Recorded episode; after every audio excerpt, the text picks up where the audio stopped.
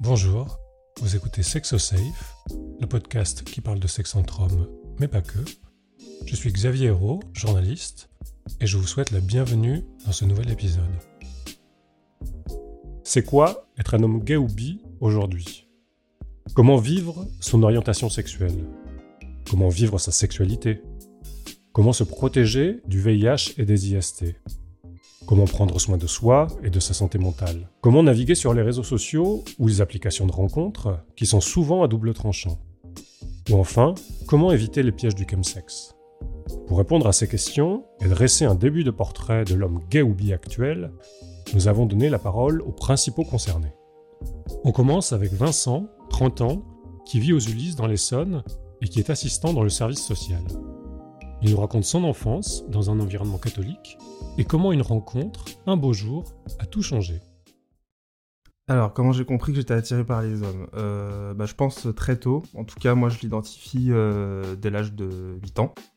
Euh, C'était pas forcément une attirance en tant que telle pour les hommes, mais c'était déjà le sentiment d'être différent. En termes de sensibilité, en termes de ce que j'aimais, j'avais conscience que je, je faisais pas partie du schéma classique, celui qui était demandé en fait pour des garçons.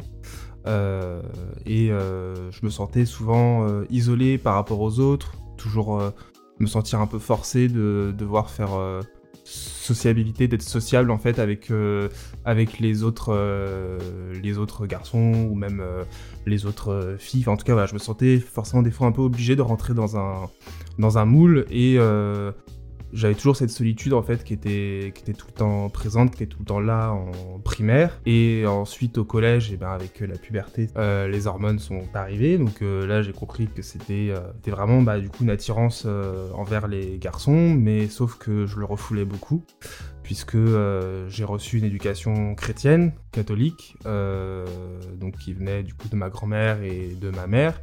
Mais en fait, il n'y avait pas d'injonction à ne pas être homosexuel, euh, mais juste, euh, bah, vu que j'allais au catéchisme euh, et que parfois j'allais aux messes, c'était un message en fait qui était, qui parfois pouvait être distillé, mais en fait c'était surtout dans ce que je pouvais lire, puisque ma grand-mère ne me parlait pas de ce sujet, ma mère non plus, euh, mais moi, je lisais quand j'étais au catéchisme ou quand on, m'offrait des livres euh, sur, euh, sur le christianisme, bah, je lisais que on pouvait potentiellement, au pire, être attiré par les garçons, par les hommes, mais que ça devait rapidement se terminer et qu'on devait rapidement entrer dans la norme. Donc moi j'ai intériorisé ça et avec aussi bah, cette conception du paradis et de l'enfer, quand j'étais du coup au collège, bah, euh, pour moi, du coup, euh, j'allais aller en enfer. Euh, j'allais aller en enfer, ou j'allais être pédophile, ou j'allais être un vieux de 80 ans qui sortirait avec un jeune de 15 ans, quoi. et du coup, bah, je me souviens très bien de moments où je me giflais, où je me griffais, où je me cognais la tête contre les murs parfois, parce que bah, pour moi, ça m'était insupportable. Je pensais que j'allais vraiment finir seul et que toute ma famille allait me, allait me rejeter, même en fait sans que je l'assume, sans que je m'assume moi-même que j'étais gay, c'était quelque chose que me renvoyaient déjà les enfants au collège. C'est-à-dire que bah on identifiait, on, identifiait en en moi que j'étais gay, mais sans même en fait que je parle d'une attirance quelconque. C'est juste que j'étais plus efféminé, que j'ai fait de la danse classique et la danse russe pendant très longtemps, que j'étais pas du tout sportif, en tout cas que je n'aimais pas le foot, j'aimais pas la compétition, que j'aimais pas tous les jeux euh, de bagarre ou autres dans les cours de récréation. Et du coup, on me cataloguait déjà comme gay parce que on me trouvait faible. Donc en fait, je pense que des fois, il y a même cette conception-là, en fait, que un garçon, quand il est faible, entre guillemets, c'est qu'il est gay. Il peut pas être euh, autre chose. En tout cas, moi, c'est ce qu'on me renvoyait du coup quand j'étais quand j'étais petit, et du coup, c'était encore plus insupportable parce que bah moi, je me sentais pas forcément faible en fait, mais sauf que ça, en fait, on me le mettait dans le crâne et que du coup, à force, on finit par le penser, on finit par euh, on finit par intérioriser ça. Donc, euh, ça a été une période compliquée et la danse m'a quand même beaucoup libéré, m'a beaucoup fait de bien et même à chaque fois, je le dis, m'a sauvé la vie. Puisque là j'ai vraiment pu m'exprimer, j'ai vraiment pu être moi-même, prendre conscience de qui j'étais, être fier de mon corps aussi, être fier de ma, être fier de cette force-là, de ce qu'il pouvait produire, de produire quelque chose de beau. Et ça, ça me rendait beaucoup plus, ça me rendait beaucoup plus, enfin je m'aimais beaucoup plus et ça m'a permis de m'assurer.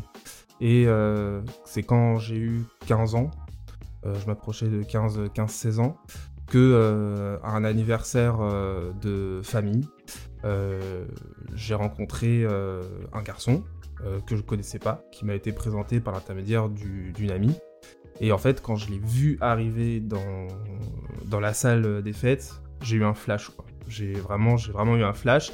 Alors que il venait juste de rentrer dans la salle, on, on me l'avait pas encore présenté, rien, mais vraiment coup de foudre. Et je me suis, je me suis dit, enfin, stop tu veux plus te mentir quoi. Euh, tout mon corps en fait était en train de, désirer ce, garçon, enfin c'était plus possible quoi. Et je me suis dit en fait, enfin aujourd'hui tu vas lui parler, si tu fais pas aujourd'hui, tu feras jamais.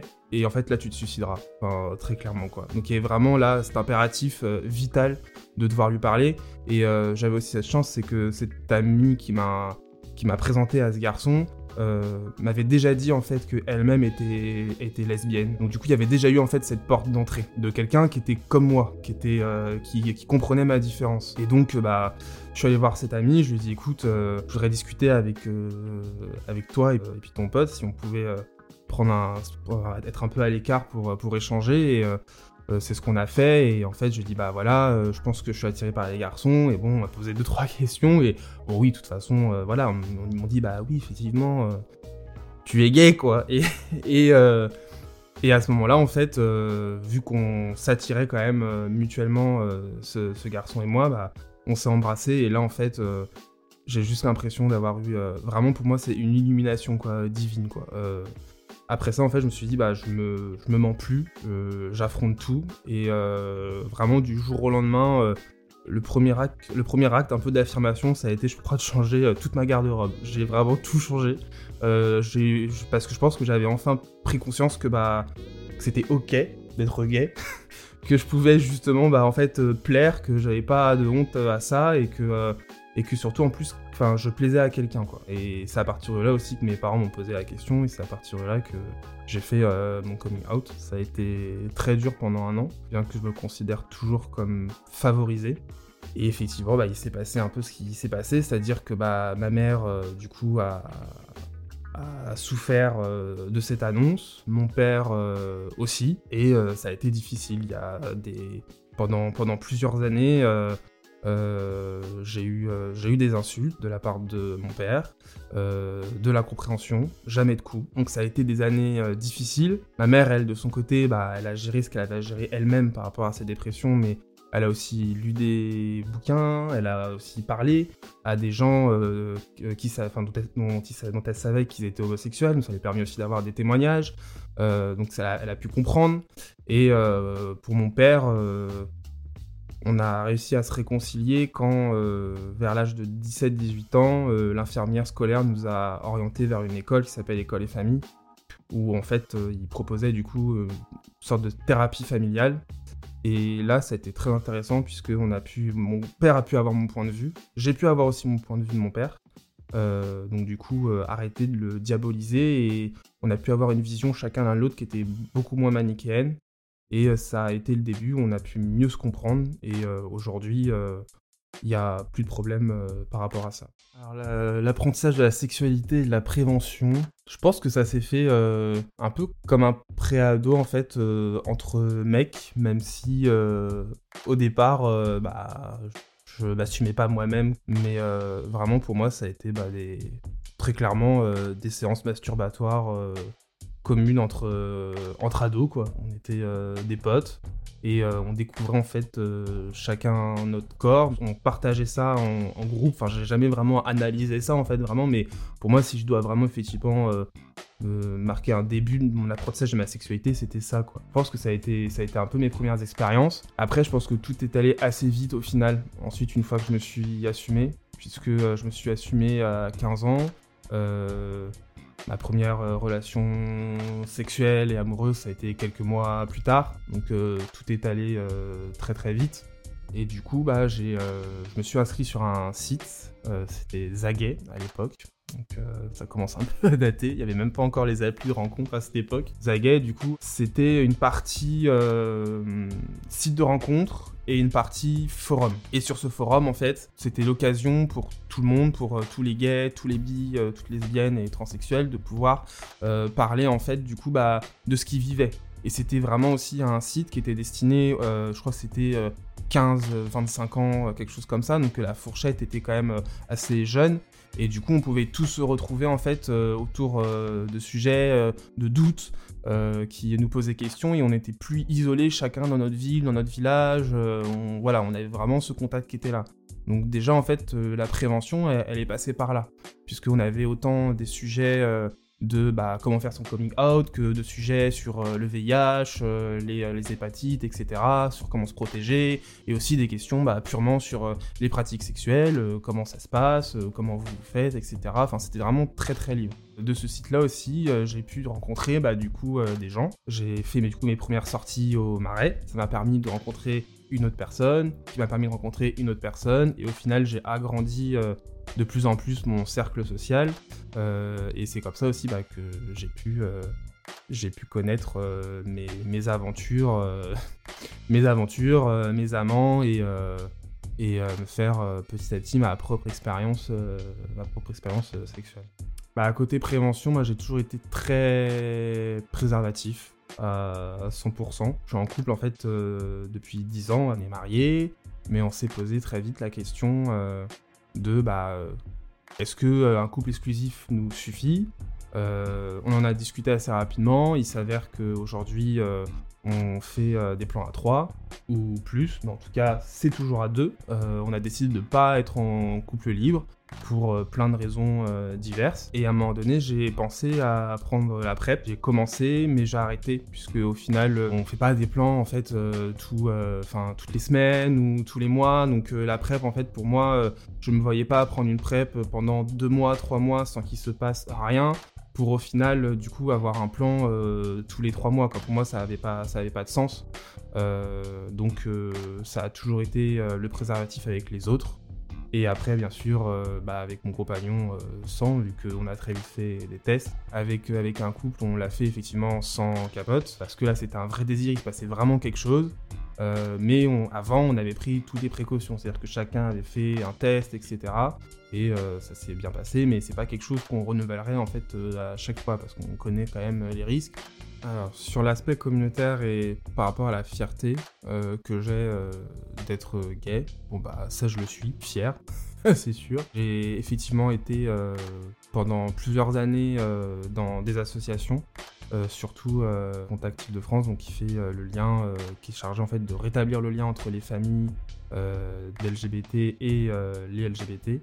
Et c'était vraiment important pour moi d'avoir, de pouvoir être dans une association qui fait aussi la médiation et qui n'est pas que dans la condamnation de quelque chose, mais qui sait vraiment rétablir les liens. Ça m'a beaucoup apporté, puisque ça m'a permis bah, aussi de faire la paix avec moi-même et avec ce que pouvait penser aussi ma famille, parce que même si je les ai pas emmenés, le fait d'entendre d'autres parents, ça m'a permis aussi de mieux, de mieux les comprendre. J'ai été euh, militant du coup euh, dans cette association-là, les Gay Pride en général, je les faisais avec le char, euh, avec le char de contact mais je pense que assez rapidement, j'ai délaissé un peu cet aspect communautaire. J'ai trouvé ce que j'avais à trouver, et maintenant en fait, euh, je suis passé euh, à autre chose. Dès que nos droits sont en danger, dès qu'on subit une discrimination, il n'y a pas de souci pour que je ressorte euh, le drapeau, voilà. Mais voilà, j'y ai, trouvé ce que j'avais à trouver, et c'est vrai que je vais plus, je vais plus au Gay Pride de Paris. Il y a le côté festif a pris le pas, en tout cas à mon sens, sur le côté revendication. Euh, vraiment, notamment peut-être aussi avec tout ce que j'ai pu voir par rapport euh, aux sponsors, aux pubs qui sont des fois beaucoup là. Euh, je me souviens avoir vu à un moment donné un char, c'était quand la comédie musicale Mamma Mia repassait, je me souviens avoir vu le char. J'ai pas compris. Enfin, je veux dire, j'ai pas compris. Je me suis dit, pour moi, en fait, là, je vois pas où est le message, quoi. et du coup, c'est vrai que euh, même si j'ai pas pu encore la faire, euh, je pense que je suis plus en phase avec euh, la Pride de banlieue, par exemple, qui porte des revendications que je trouve on n'entend plus beaucoup dans la Gay Pride, dans la Gay Pride parisienne, qui pour moi est très festive, mais qui s'arrête là. Voici maintenant le témoignage de Giovannessi, qui a grandi à Metz et qui vit au Luxembourg. Il est créateur de contenu et travaille dans l'événementiel. Il nous parle de la difficulté de grandir en étant un enfant noir dans un environnement principalement blanc et du bonheur qu'il a trouvé dans la scène de voguing. Alors j'ai commencé à réaliser euh, ma différence en termes d'orientation sexuelle euh, relativement tôt, c'est-à-dire que j'ai toujours eu un rapport euh, assez spécial avec les filles, notamment à l'école, et j'avais pas du tout le même regard que les garçons portaient à l'école sur elles. Puis ça a commencé à se caractériser peu à peu dans l'adolescence, vers 13-14 ans, dans mes looks visuels. Pour moi, je me posais pas plus de questions que ça, c'était juste j'avais envie de m'habiller de façon, enfin, comme moi je le sentais en fait, comme je me sentais aujourd'hui. Pas forcément avec les codes euh, qu'il y avait déjà à l'époque en place, bien que les mœurs ont énormément évolué à ce niveau-là par rapport aux mode genderless. Et peu à peu, donc euh, j'avais jamais eu d'attirance pour les filles ni quoi que ce soit. C'est un garçon euh, très tôt qui m'avait qui m'attirait simplement. Je ne me posais pas forcément la question de savoir qu'est-ce que c'était. Alors la relation que lui et moi avions euh, développée euh, était d'abord pour moi une relation de confiance, c'est-à-dire que j'avais pas vraiment d'amis à l'époque avec lesquels, je me sentais vraiment safe, vraiment moi-même. Moi, j'avais l'impression de toujours plus ou moins jouer un rôle. Et ce garçon-là m'avait euh, me rendait extrêmement à l'aise, était très calme, très doux notamment et très ouvert d'esprit. Et c'est comme ça que peu à peu des sentiments se sont développés, sentiments qui ont été réciproques. Ça n'a pas duré forcément longtemps, dans la première amourette, disons ça comme ça. Mais par contre, ça sera un garçon que je sais, je garderai toujours en tête parce que c'est avec lui que j'ai pu assumer par la suite euh, ma différence et il m'a accompagné là-dedans. Il m'a vraiment tenu la main dans toute la transition, notamment en transition familiale qui a été très compliquée. Et d'ailleurs, comme maintenant, je le remercie pour euh, tout ce qu'il a fait, rien que par rapport à ça, pour moi. Pour en dire un peu plus sur ma personne, je suis un garçon qui a été adopté, je suis né au Brésil. Ma famille entière est caucasienne blanche. Donc euh, de base, j'ai grandi dans un dans un quartier pavillonnaire, résidentiel, c'était très sympa, mais j'ai toujours été le seul enfant noir, la seule personne noire de toutes les écoles, de partout où j'ai été. Donc déjà de base, il y avait du racisme qui était euh, très décomplexé à l'époque, mais vraiment très décomplexé, j'ai réalisé ça que plus tard. L'homophobie est venue juste euh, saupoudrer le tout de façon très subtile, hein, qu'on se le dise, ça a encore enfin ça, a vraiment empiré les choses de façon constante, c'est-à-dire qu'il y avait une différence déjà de base qui était présente visuellement, après dans le caractère, dans l'attitude et dans tout le reste, ça a été euh, un cocktail molotov scolaire, je dis bien scolaire, énorme. Ça a été euh, beaucoup de moqueries notamment. Après, je tiens à dire aussi que par la suite, bizarrement, après mon coming out, j'ai commencé à avoir un cercle d'amis qui étaient très bienveillants avec moi, qui ont été énormément derrière notamment, qui ont réussi à me protéger de beaucoup de choses. Mais euh, ça a été, oui, ça a été assez hardcore quand même surtout euh, de là où je suis originaire, donc de la ville de Metz, où euh, on pourra dire ce que l'on veut, faire évoluer parfois les mentalités, les mœurs, lorsqu'on est euh, quand même une personne visuellement reconnaissable ou qui ressort du lot facilement, les moqueries viennent très rapidement, très très vite. Alors, où les gens réceptionnent bien la chose, ou alors ils la réceptionnent mal, mais généralement, généralement, c'était beaucoup, beaucoup de moqueries. Maintenant, comme j'expliquais, je pense qu'après c'est un sujet discutable. À l'époque, il n'y avait pas de figure comme on a maintenant des Lil Nas X ou d'autres personnes du milieu LGBT qui étaient noires ou autres. Il n'y avait pas de figure comme ça. C'est-à-dire que moi, j'ai grandi euh, dans, un, enfin, dans un monde où euh, je, bon, il n'y avait pas d'homosexuel en tant qu'artiste R&B, choses comme ça. Donc déjà, rien pour ça, il fait beaucoup par rapport au milieu, par rapport à tout ce qui est visuellement, il donne. En tout cas pour moi. Après, on aime sa musique, on l'aime pas, ça c'est encore un autre sujet. C'est juste par rapport à ce qu'il a réussi à créer. Maintenant, les gens sont beaucoup plus réceptifs à toute l'extravagance qu'il y a autour, euh, que la ballroom, que ce soit au niveau du monde LGBT ou quoi que ce soit d'autre. Mais à l'époque, c'était pas forcément ça. Ça n'existait pas.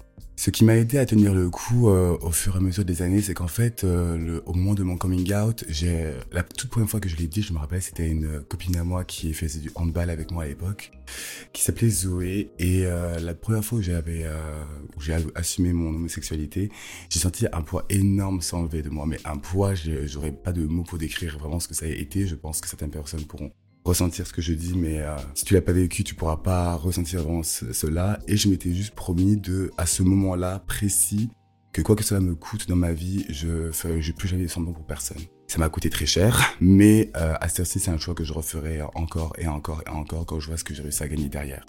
C'est-à-dire me trouver moi.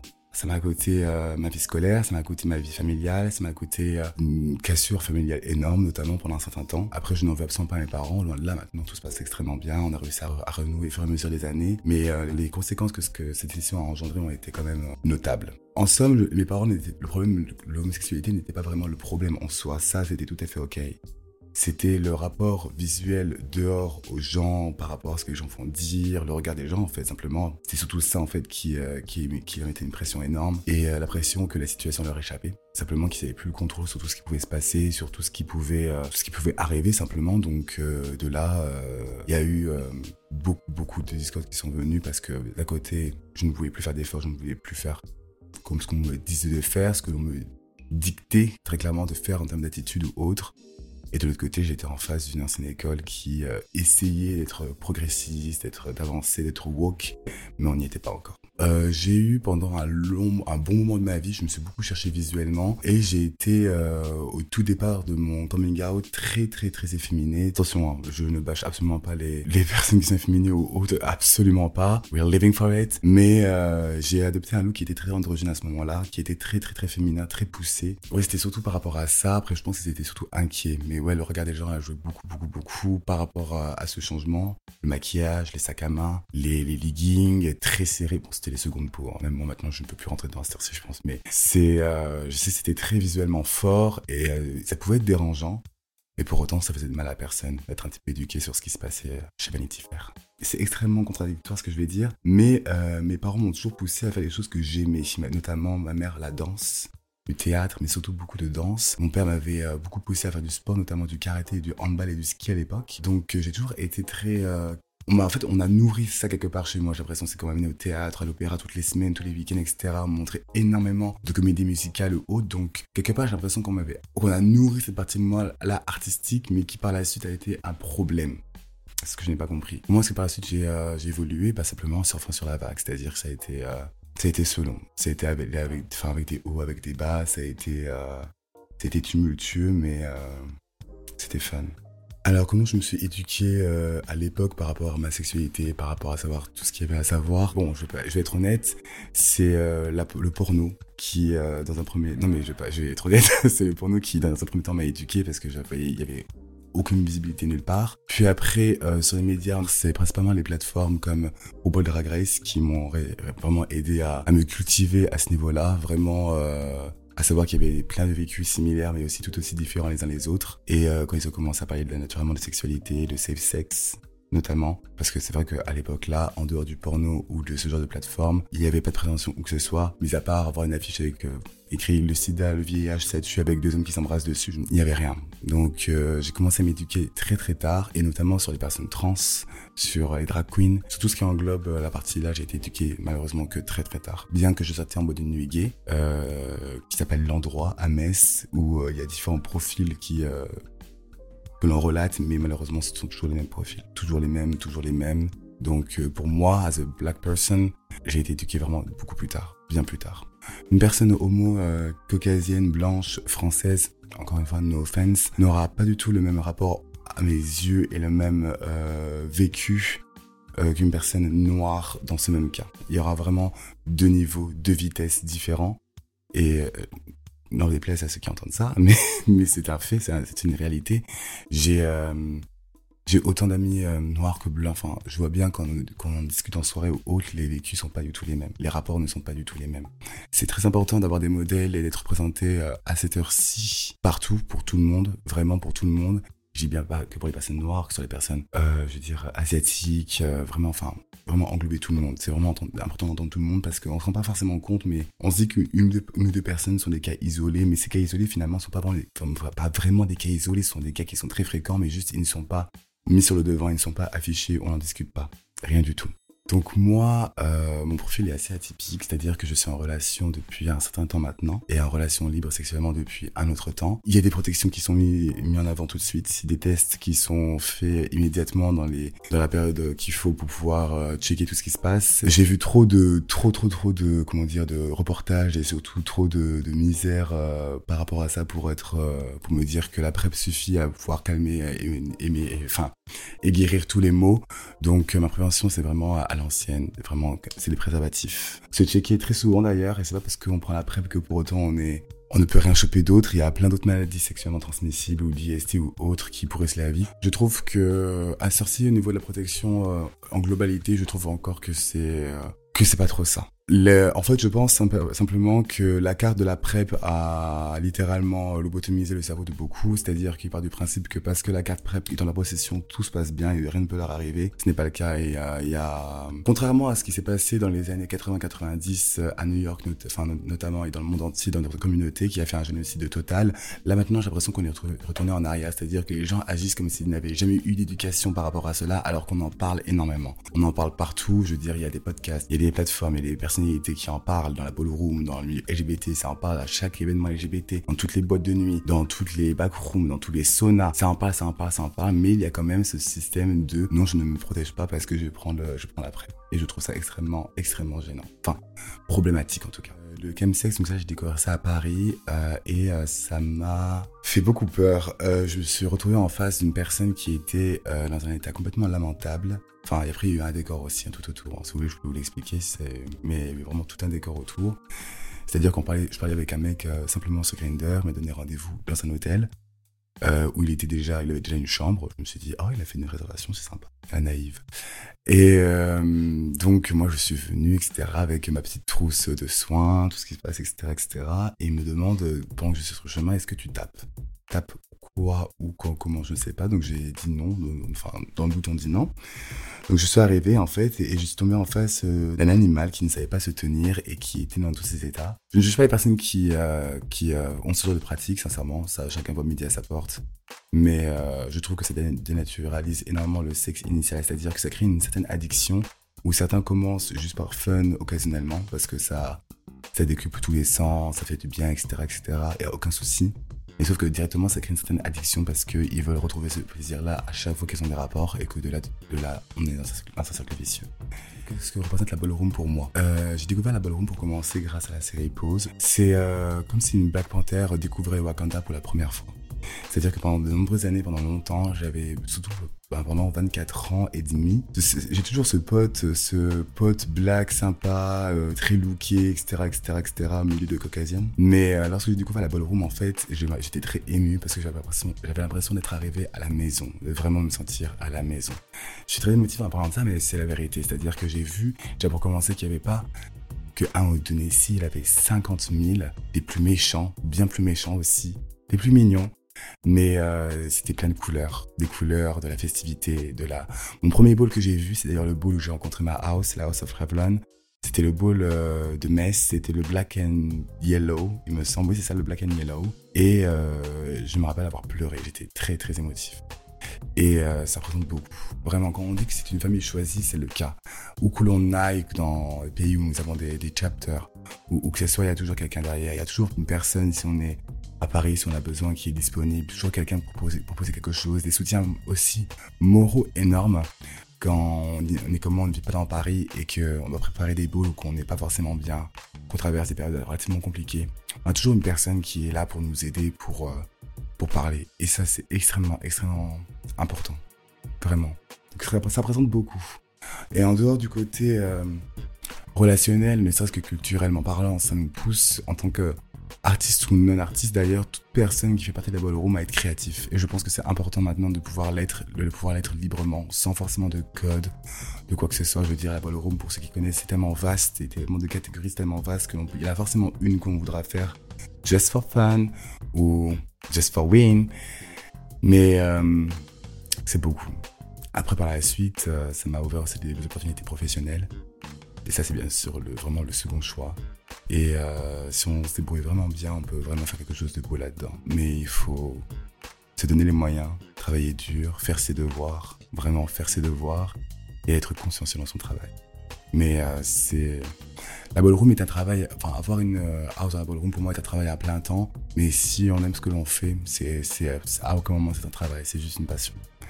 Les moments que l'on passe, que ce soit un déplacement ou pas, ensemble dans Paris ou en dehors, c'est toujours des super moments, c'est toujours des, plaisirs de se retrouver. On veut se retrouver, on veut passer du temps ensemble. Ne serait pas forcément que sortir en boîte de nuit, mais ne serait-ce que d'aller boire un verre, d'aller juste faire un pique-nique, d'aller voir une exposition, de juste passer du temps ensemble. Et euh, disons de cela. On termine avec Nicolas, 44 ans. Il nous parle de son adolescence dans un internat et nous raconte comment il a déconstruit sa prévention. Euh, j'ai toujours su que j'étais attiré par les garçons, euh, sans forcément mettre de mots dessus, puisque quand j'étais petit, euh, j'ai des souvenirs très précis. Quand j'étais en maternelle, donc on est un peu amoureux de tout le monde, moi j'avais trois amoureuses et j'avais un amoureux parce qu'il y avait un garçon qui me, qui me plaisait beaucoup, je le trouvais mignon, mais forcément je mettais pas de, mots dessus. Ensuite ça a été, ça a été beaucoup plus facile à, assumer et à découvrir, puisque j'étais en internat, et, et c'est pas une légende en internat, il se passe beaucoup de choses. Euh, ça favorise beaucoup le rapprochement entre garçons. Alors pour certains, c'est effectivement juste une, passe, comme on, euh, comme on dit. Et puis pour d'autres, non. Je fais partie de ces gens-là. Mais, euh, mais ça m'a permis d'explorer mon corps et surtout celui des autres. Et j'ai jamais été victime d'homophobie, euh, en tout cas pas, euh, pas au lycée. Euh, ça se passait très très bien, tout le monde était absolument au courant que, que j'étais gay. j'ai même pas eu de, de, de, phénomène de coming out à faire. tout le monde le savait. La, conseillère d'éducation de, mon lycée était lesbienne, ouvertement lesbienne. Donc ça a beaucoup, ça a favorisé beaucoup de choses. Il y avait une grande ouverture de la part euh, euh, du, corps encadrant, euh, donc que ce soit de sa part à elle ou de la part des, surveillants. Et notamment donc la dernière année où j'étais au lycée, quand j'étais en terminale, j'étais avec mon copain dans la même chambre, on avait une chambre de deux, tout le monde était au courant qu'on était ensemble. la conseillère d'éducation nous avait juste dit si jamais un jour on a une plainte ou quelqu'un que ça gêne qui vient me voir et qui me dit que ça gêne, on sera obligé de vous séparer. Pour l'instant, on vous laisse ensemble. Et, euh, et, ce qui est très drôle, c'est qu'à l'internat, euh, tout le monde avait l'habitude euh, de rentrer dans les chambres des uns des autres, un peu comme dans un moulin. Et nous, les gens frappaient avant d'entrer dans notre chambre et attendaient qu'on leur dise d'entrer parce qu'ils voulaient pas nous déranger dans un moment possiblement intime. Ils voulaient pas être gênés non plus par cette situation. Et, et du coup, il y avait un, vrai respect de, la part de tout le monde face à cette, à cette situation. Je pense que j'ai eu énormément de chance. Ça m'a formé, forgé, et c'est ce qui fait ce que je suis aujourd'hui, je pense. Donc cette histoire, c'était mon premier amour. Euh, ça a duré, euh, ça a duré deux ans. Et, euh, après, j'ai quitté la région pour, pour poursuivre mes études et, et ça n'a pas duré. On est toujours en contact aujourd'hui, presque 30 ans après, assez sporadiquement, puisque, puisque voilà, c'est via les, via les réseaux sociaux, mais on s'est retrouvé plusieurs années après via les réseaux sociaux. En grandissant, j'avais pas particulièrement de modèle gay. Euh, enfin, dans ma famille, c'était euh, pareil, c'était euh, communément accepté puisque ma belle-mère, la deuxième femme de mon père, a un frère qui est qui est homosexuel et qui qui vit avec son son compagnon, qui est son mari d'ailleurs depuis depuis. Enfin, moi, je les ai toujours connus ensemble et je connais ma belle-mère depuis que j'ai 3 à 4 ans, donc donc je les ai, je les ai toujours connus ensemble et, et, je pense que ça a permis aussi beaucoup de, beaucoup de choses. Et, euh, c'est vrai que moi quand j'ai fait mon coming out euh, auprès de, auprès de mes parents, euh, donc j'ai su après que mon père et ma belle-mère avaient appelé mon oncle pour, pour, pour lui dire, voilà, et pour essayer de lui demander éventuellement des conseils. Enfin après je sais pas, j'ai pas la teneur de la conversation. Mais, euh, mais il leur a dit, euh, bah, enfin, c'est pas une surprise, quoi. J'espère que, que c'est pas une surprise pour vous, parce que pour tout le monde, c'était. Voilà, et mon coming out avec mes parents, c'est euh, relativement bien passé. Alors, mon éducation à la sexualité, je l'ai fait tout seul, tout seul et avec les autres, forcément. J'ai une anecdote d'ailleurs à ce sujet qui est un petit peu particulière. Donc à l'époque, quand j'avais 17 ans, les réseaux sociaux n'existaient pas, Internet n'existait pas d'ailleurs tout court, et, euh, et, donc, pour euh, rencontrer des garçons, il existait euh, des numéros de téléphone euh, très très fortement surtaxés où on laissait une petite annonce et après on avait une boîte vocale qu'on consultait régulièrement pour voir si on avait des messages. C'est moi à l'époque j'avais 17 ans, c'était hyper subversif mais à la fois excitant, ça faisait peur en même temps et du coup il y avait des gens de la France entière puisqu'on pouvait pas sélectionner son département. Enfin bon, c'était très particulier. Et euh, j'étais rentré en contact avec, euh, avec un garçon qui était, euh, pour le coup, beaucoup plus âgé que moi. Il avait, bah, il avait le double de moi. Et ce garçon, je l'ai rencontré et j'ai passé ma première nuit où j'ai découché de chez mes parents pour aller à, l'hôtel avec ce garçon qui, passait dans, dans, ma région. Et donc c'est là où j'ai eu, donc après avoir eu des c'était même pas des histoires, mais euh, pendant que j'étais au lycée, euh, c'était euh, voilà découvrir mon corps, le corps de l'autre, etc. Donc ça, c'était pendant que j'étais au lycée, c'était avant le, garçon avec qui je suis resté deux ans, avec qui j'étais en terminale. Du coup, donc on se rencontre, on passe la, nuit ensemble à l'hôtel. lui était tombé a priori très amoureux de moi, il m'écrivait beaucoup, on correspondait beaucoup. moi, j'avais 17 ans, donc non, je n'étais pas amoureux ou amoureux d'un peu tout le monde mais c'était pas enfin voilà c'était ça passait ça, partait comme ça venait quoi et, euh, et quelques années après, euh, beaucoup d'années après d'ailleurs, euh, j'étais installé à Nantes et je reçois un appel du commissariat de police qui me demande de venir pour faire une déposition. donc j'arrive là-bas ne sachant pas du tout ce qui se passe, ne sachant pas du tout à quelle sauce je vais être mangé, ce que j'ai fait, ce que, pourquoi je suis là, etc. Donc un petit coup de flip. Euh, et, j'ai appris euh, que cette personne, donc du haut de ses 34 ans, aimait beaucoup les jeunes garçons.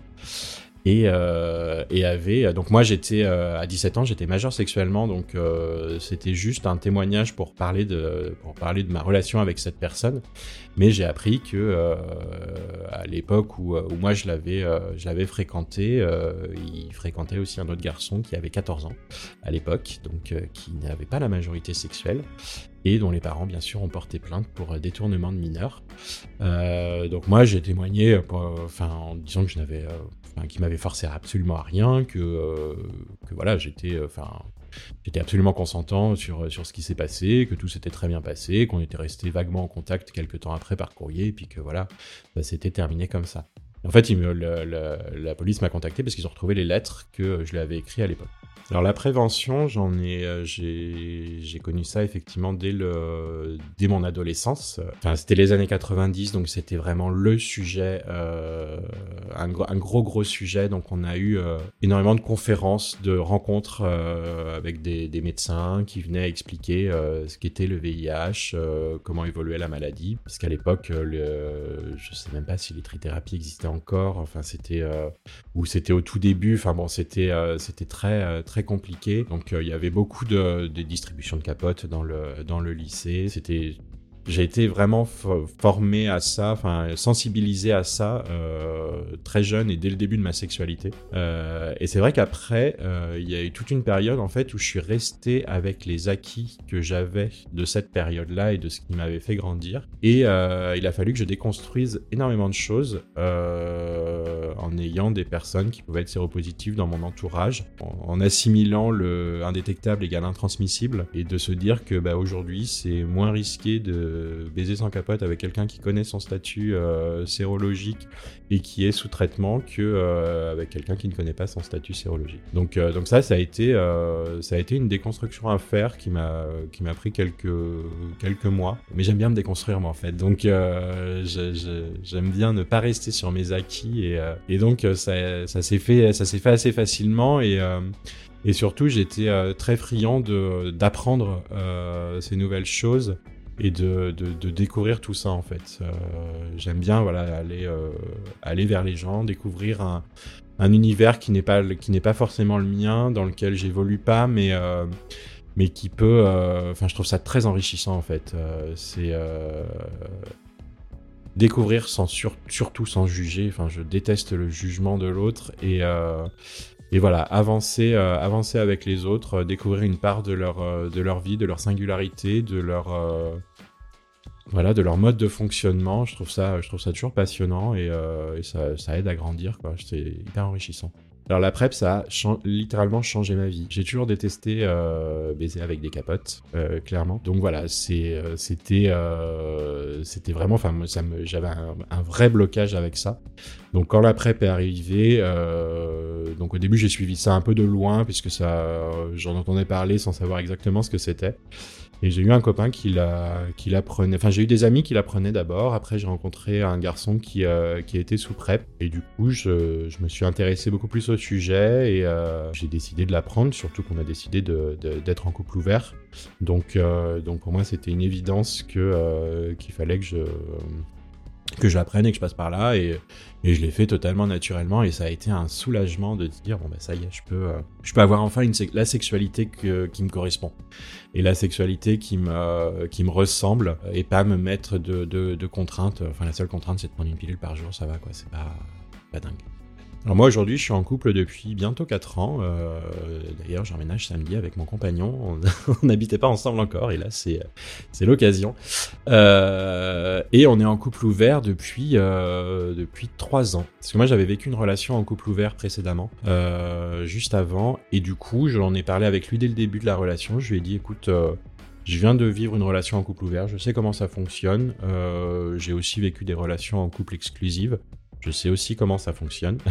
donc, euh, donc je dis pour l'instant, c'est le début de notre relation, donc c'est évidemment pas un sujet, je pense. Mais euh, si un jour ça le devient, euh, vraiment la base c'est la communication, on en parle et on voit ce qu'on fait, on voit comment on le fait, et mais surtout on en parle quoi. Et effectivement, un an après, le sujet de conversation est revenu en se disant bon bah oui on est ensemble, oui on s'aime, euh, mais en même temps euh, on peut croiser un gars dans la rue pour lequel on va avoir une attirance physique, échanger avec quelqu'un où on va sentir qu'il se passe un petit truc où on aimerait bien aller potentiellement plus loin, mais sachant que sans que ça, ça enlève rien à l'autre en fait. Et, euh, et les sentiments ils sont là, ils sont même si ça fait qu'un an les sentiments sont ancrés et je sais exactement ce que je ressens pour toi et je sais exactement ce que tu ressens pour moi. Et donc voilà donc on a décidé de d'essayer de, de au début en mettant des règles, plein de règles, qui finalement sautent les unes après les autres parce que euh, parce que voilà au début on a besoin que ce soit hyper cadré pour se rassurer je pense et après dans la mesure où ça se passe bien et où on se rend compte qu'effectivement euh, ça n'enlève absolument rien à l'autre bah du coup les règles évoluent euh, enfin comme de toute façon on évolue tous bah, les, les règles évoluent en même temps.